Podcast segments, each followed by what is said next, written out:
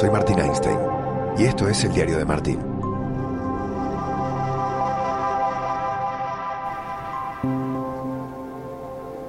Va a ser un diario de carretera, mirando el paisaje de esta Portugal que voy dejando atrás,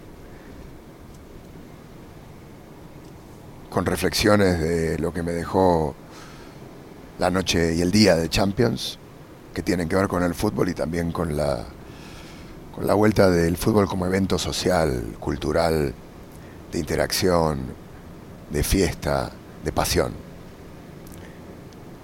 Y también del fútbol que dejó, de las enseñanzas de una final inglesa con dos entrenadores muy, muy interventores del juego. ¿Te quedás? Voy en la carretera. Me quedan unas horas para llegar a Madrid. No te voy a aburrir tanto, ¿eh? pero un ratito vamos a hablar. Como un buen vecino, State Farm está ahí. Arrancamos el diario de Martín.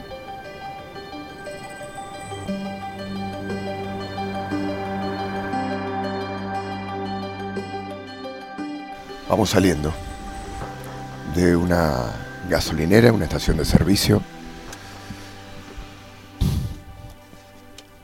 Estamos, ¿qué salimos? ¿Hace una hora más o menos? Pablito. Una hora y cuarto. Una hora y cuarto.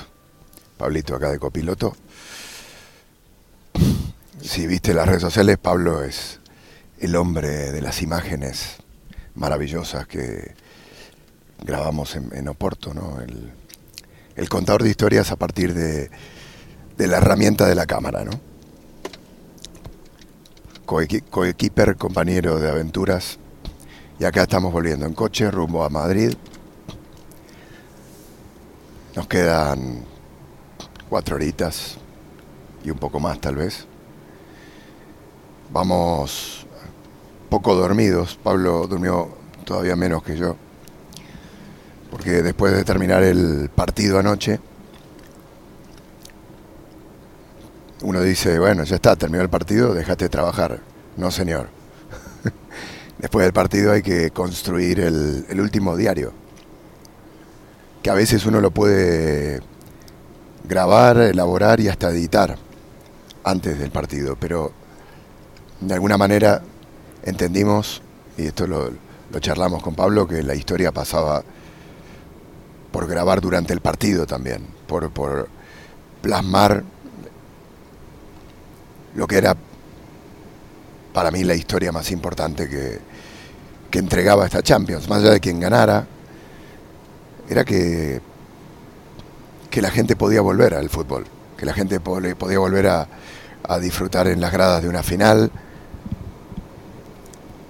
de qué manera se había puesto en marcha este protocolo y también retratar el regreso de la de la pasión ¿no? al, al fútbol, de, del ADN, del- de, de la identidad, de la pertenencia, de lo que representan los hinchas. Y, y a mí, no sé, yo, yo me emocioné mucho ¿eh? cuando entré al estadio, cuando eh, arrancó un poco la ceremonia inaugural, cuando la gente eh, se puso a cantar y a gritar y a ondear las banderas. Se me cayó alguna lagrimilla porque uno se conecta con, con aquello que vivió durante todas estas épocas, ¿no? El ir a los estadios vacíos, sin alma, el ver a los futbolistas celebrando en, inmuebles de cemento absolutamente tristes. Ese es, ese es el adjetivo de esta época de fútbol sin público, tristeza. Yo recuerdo, y, y esa sensación no se me va a borrar nunca, que la Champions de Lisboa fue la Champions más triste de mi vida. O sea, el, el abandono de, de los estadios medio polvorientos, la ausencia de, de todo, de merchandising, de marketing, la poca cantidad de gente de UEFA que había, más allá de que no, no hubiera público, uno entraba a un estadio y, y mismo en la final no te imaginabas que nada iba, o te imaginabas que no, no podría estar ocurriendo nada allí adentro, porque, porque estaba absolutamente desnaturalizada la final. No había nada que celebrar. Era como, como un día más en la oficina, como, como esto hay que hacerlo porque hay que hacerlo, pero no había, nos habían extirpado la pasión a todos, ¿no? No solo los aficionados que no podían ir, sino que eh, sabía otra cosa. Nos mirábamos la cara con la gente con la que normalmente compartimos eh, coberturas y no decodificábamos. Teníamos cara de, tristeza nosotros también, de, qué es esto que nos está pasando. Y además, también yo creo que esa sensación que nos invadía tenía que ver con, con que no sabíamos cuándo se iba a terminar. Estábamos saliendo de un confinamiento, en el medio de un verano en donde se había flexibilizado un poquito el tema de la, de la vida, la vida al aire libre se podía hacer y esto nos había devuelto sensaciones que el confinamiento nos había quitado. Yo creo que el confinamiento todavía lo tenemos en la cabeza y lo tendremos durante muchísimos años. Es más, creo que nunca se nos va a olvidar, porque la sensación de encierro no se te va nunca. Imagino lo que debe ser estar preso, ¿no? Un día. Más allá del juego, hay algo en lo que todos vamos a coincidir. A todos nos gusta ganar. Por eso, tienes que conocer los precios sorprendentemente bajos de seguro de auto de State Farm. Contacta a un agente llamando al 1-800 State Farm. Como un buen vecino, State Farm está ahí. Y, y claro, esa sensación de incertidumbre, de volveremos, volverá el público, nadie lo sabía. Era, era, había muchas más preguntas en el aire que las que hay hoy. No había vacuna no, había una, una resolución, una respuesta a lo que estábamos viviendo, por lo cual eran tiempos muy, muy complicados ¿no? para decodificar. Y, sentíamos que el fútbol se nos había ido de las manos, como, como evento social, como fiesta, como, como lugar de encuentro, como celebración, como lugar de, de unión, de confraternización. Y, Porto creo que nos devuelve eso. Por eso nos quedamos editando toda la noche con Pablo, porque entendimos que era una misión poder retratar esto, el regreso a una cierta normalidad, la vuelta a aquel mundo que conocíamos y que se nos, se nos fue negando durante toda la temporada. Fue un final en alto, ¿no? Y, y bueno, la UEFA me decía, en Lisboa trabajamos 30, acá tenemos casi 200 personas de UEFA y 1000 involucradas. Eh, el ver gente dentro de los estadios fue brutal, fue increíble. Ojalá puedas ver el, reportaje que, preparamos, se va a estar emitiendo hoy domingo seguramente en todo ESPN, en los diferentes shows, porque capta muy bien la esencia de, lo, que, de lo que fue, ¿no? El regreso de la gente, la sonrisa. Los ingleses a veces desde lejos dan miedo porque son tipos que tatuados, grandotes, rapados, con caras poco, amigables y encima cuando se ponen a beber, algunos se ponen también medio agresivos. Pero luego rompes ese, ese distanciamiento que genera esa primera imagen que ellos dan. Y si te pones a hablar con alguno que todavía no se fue del otro lado por el tema de la bebida, que los hay y muchos, hay muchos que van a hacer del viaje una celebración y se lo viven y se lo... Digo, yo pocas veces en Europa he visto a un aficionado, a un fan disfrutar más que a un inglés. Cómo viven el día de partido, son tribus, tribus de fútbol que que disfrutan de, la práctica de sentarse, cantar, eh, de la amistad, de, reunirse durante 40 años de su vida viajando a ver a su equipo. El away game para ellos es una institución, el salir a jugar de visitante, que es algo que para otros países de Europa, España por ejemplo, no se hace en España. Se va a ver el partido en tu estadio, pero viajar para ver a tu equipo es raro. En Inglaterra eso es una institución. Y para ellos el viaje es un viaje de vivencias, de experiencias, de hacer amigos para toda la vida. Son muy leales a ese tipo de valores. Y, eso es lo que contaban ¿no? en, el, micrófono cuando hablamos con ellos. Y era muy bonito escucharlos. Porque hablan desde el corazón. La cultura inglesa es como muy cerrada a los sentimientos y muy restrictiva y no, no les gusta abrirse, pero el fútbol es como una vía libre para eso, un lugar para desatar los sentimientos que en otros lugares de la vida de ellos no se permiten abrir, no se abren de esa manera. Eso es del apartado de, para mí, lo, lo más importante que ha tenido esta final. Ahora hablamos de fútbol, pero esta final fue el regreso de la pasión. Y hablando de pasión, y hablando de libertad, y hablando, hablando de vivencias de fútbol, ya lo habíamos comentado en la previa, era, un partido de, dos equipos de autor, de dos entrenadores muy intervencionistas. Hasta temíamos un partido de demasiada, demasiada planificación, estrategia, estudio, y temíamos que fuera aburrido, ¿no? Por esto.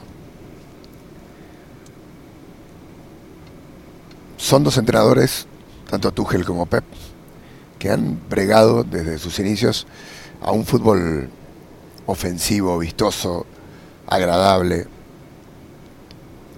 de talento, de calidad, con, con una intención de, de elevar el fútbol a un lugar, esta es una licencia mía, no de ellos, artística, un lugar artístico, un lugar que entregue cosas nuevas, innovadora, creativa. Pero yo siento cada vez más, y esta final para mí fue la constancia de, esto que estoy sintiendo, que esta injerencia y este estudio tan pormenorizado y tan detallista del juego que hacen tanto Tuchel como Pep, con esta teórica búsqueda del, de ganar, pero también de hacerlo jugando un fútbol innovador o creativo, esto último se ha quedado en el camino. Lo que ha, lo que ha ganado en, la búsqueda de, tener injerencia en el juego y en, y en estrategias para, para ganar y para dominar es el control. Ya lo hablamos cuando estuve en el Parque de los Príncipes de este tema. El control, para mí, coarta la libertad de, los buenos futbolistas que tienen tanto Chelsea como, como el City. Y de alguna manera esclaviza a un futbolista talentoso a tener que hacer algo,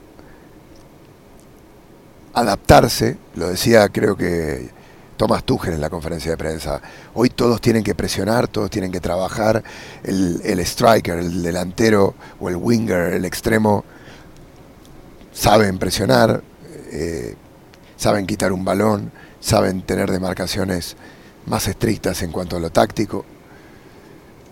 Y, para mí esto eh, va en contra de, del fútbol puro, ¿no? Del fútbol de potrero, de, de confiar en que si vos tenés un futbolista talentoso, lo, interesante es darle la libertad para que rompa el guion, no para que siga tu guion. A mí me gusta más, me he dado cuenta con el tiempo eso, ¿no? Que un tipo, bueno, con el tiempo no siempre me gustó, que uno regatea a tres y, meta un gol.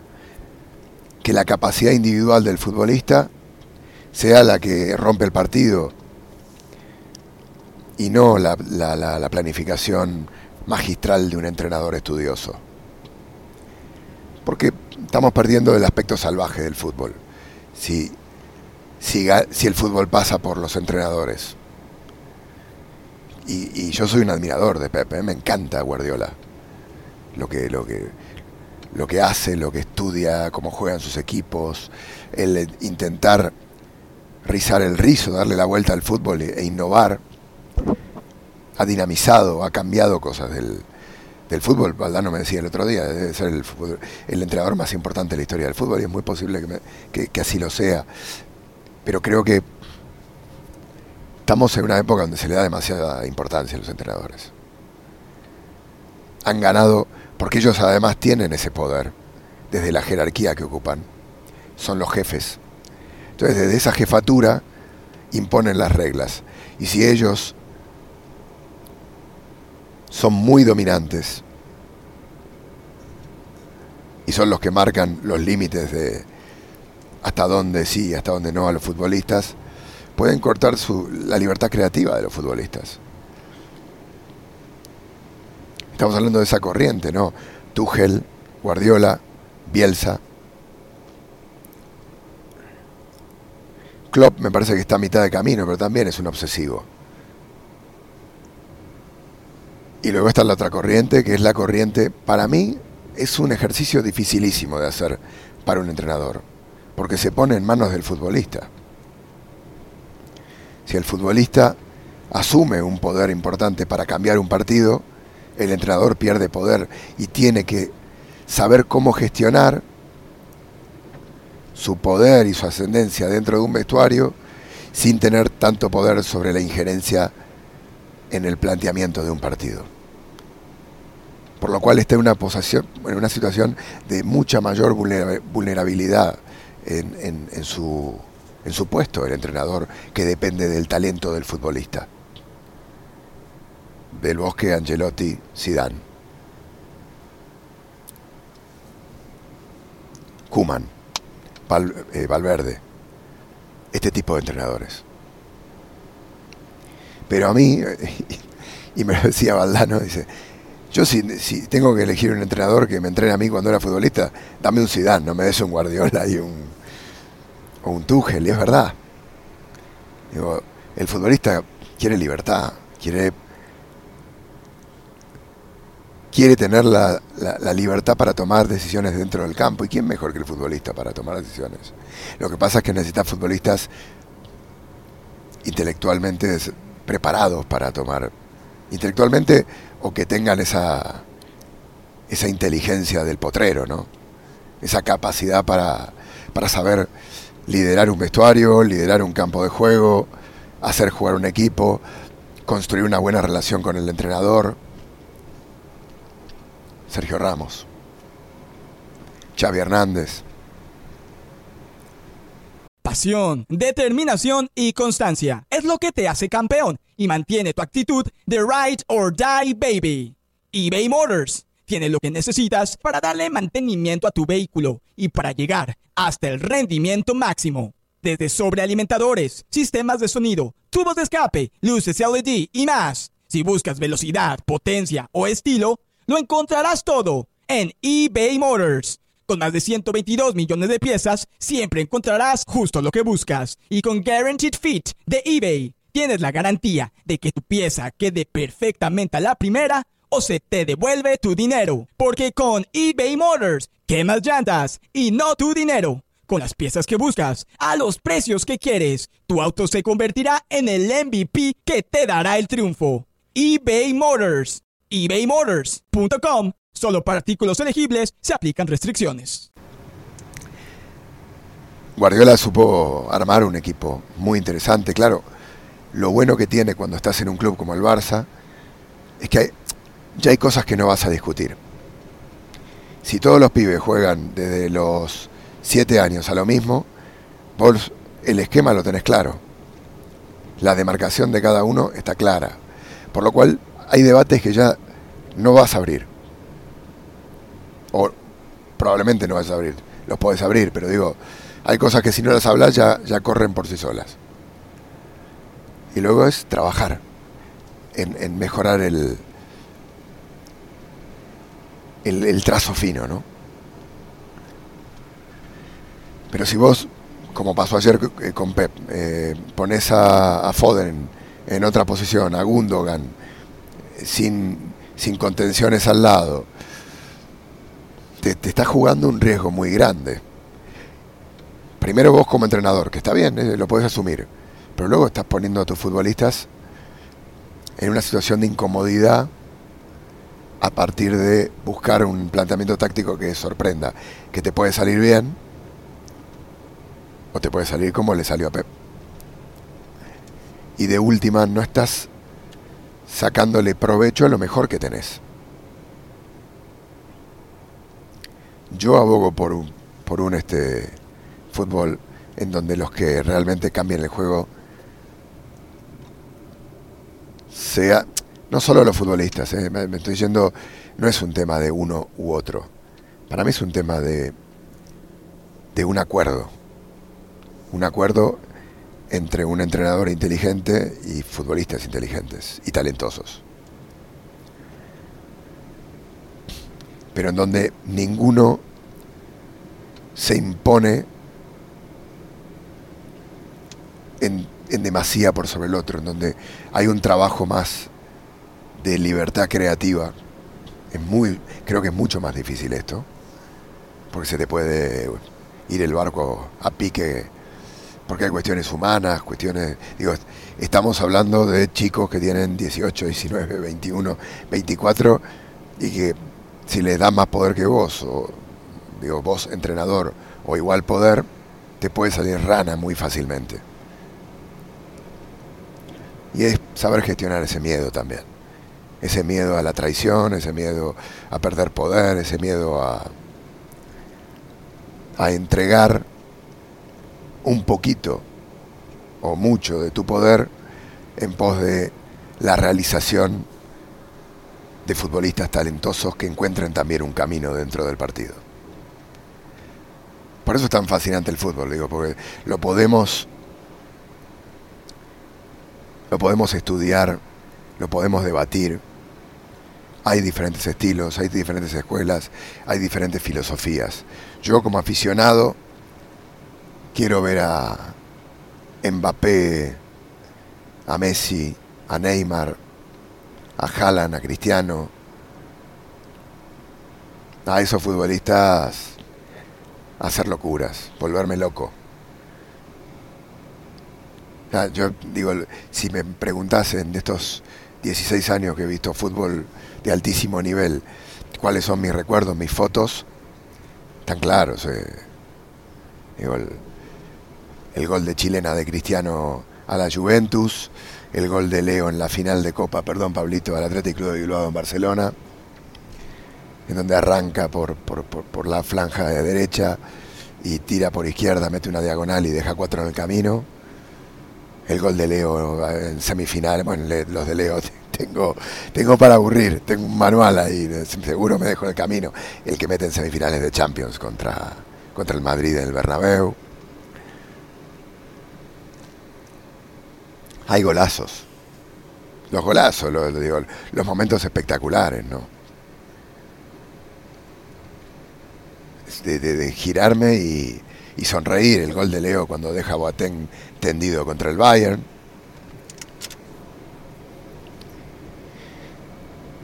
Los genios son los que te levantan de la silla, ¿no? Y luego podés, y a mí me pasa, y esto que te estoy contando me, empezó a ocurrir, el poderme a pensar de por qué me pasaba esto, cuando empecé a cubrir muchos partidos del City de Pep y me terminaba el partido y decía, pero es que no me gustó mucho lo que vi. No me divirtió, no me, no me encantó. ¿Por qué será? Y empecé a hacerme preguntas ¿no? de esto. Y empecé a entender un poco más también de qué estaba pasando por la cabeza del entrenador. Bueno, aquí estamos, atravesando Portugal.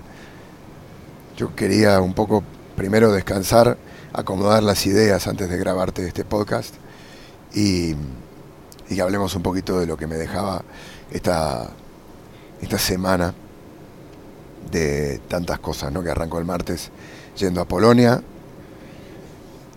que también fue algo muy interesante ver a los hinchas ahí en dance, caminar por la calle, cantar. Em, los viajes, el cansancio, la llegada a Portugal, el final de fiesta de la Champions y y todas estas cosas tan bonitas ¿no? que te van pasando en esta la semana grande de, de mi temporada. Es la semana en donde en donde termina todo. Aunque no, porque ahora viene la Eurocopa, pero bueno, A nivel de temporada de clubes, sí. Y bueno, nada, quería quería que charlemos de esto en el podcast. Espero que te haya gustado. Seguiremos igual con el podcast hablando todas las semanas. Ya viene selección española, viene una Eurocopa también en, momentos en donde el mundo todavía es restringido, pero de a poquito se va abriendo. Y vamos a charlar de eso, vamos a charlar de España. España está en un momento, bueno, ya lo hablaremos en el próximo podcast, pero un momento de cambio, de transición, de renovación, que va a ser muy interesante, ¿no? Así que lo dejo pendiente para la próxima. Dale. Este fue el diario de Martín. Nos escuchamos en la próxima.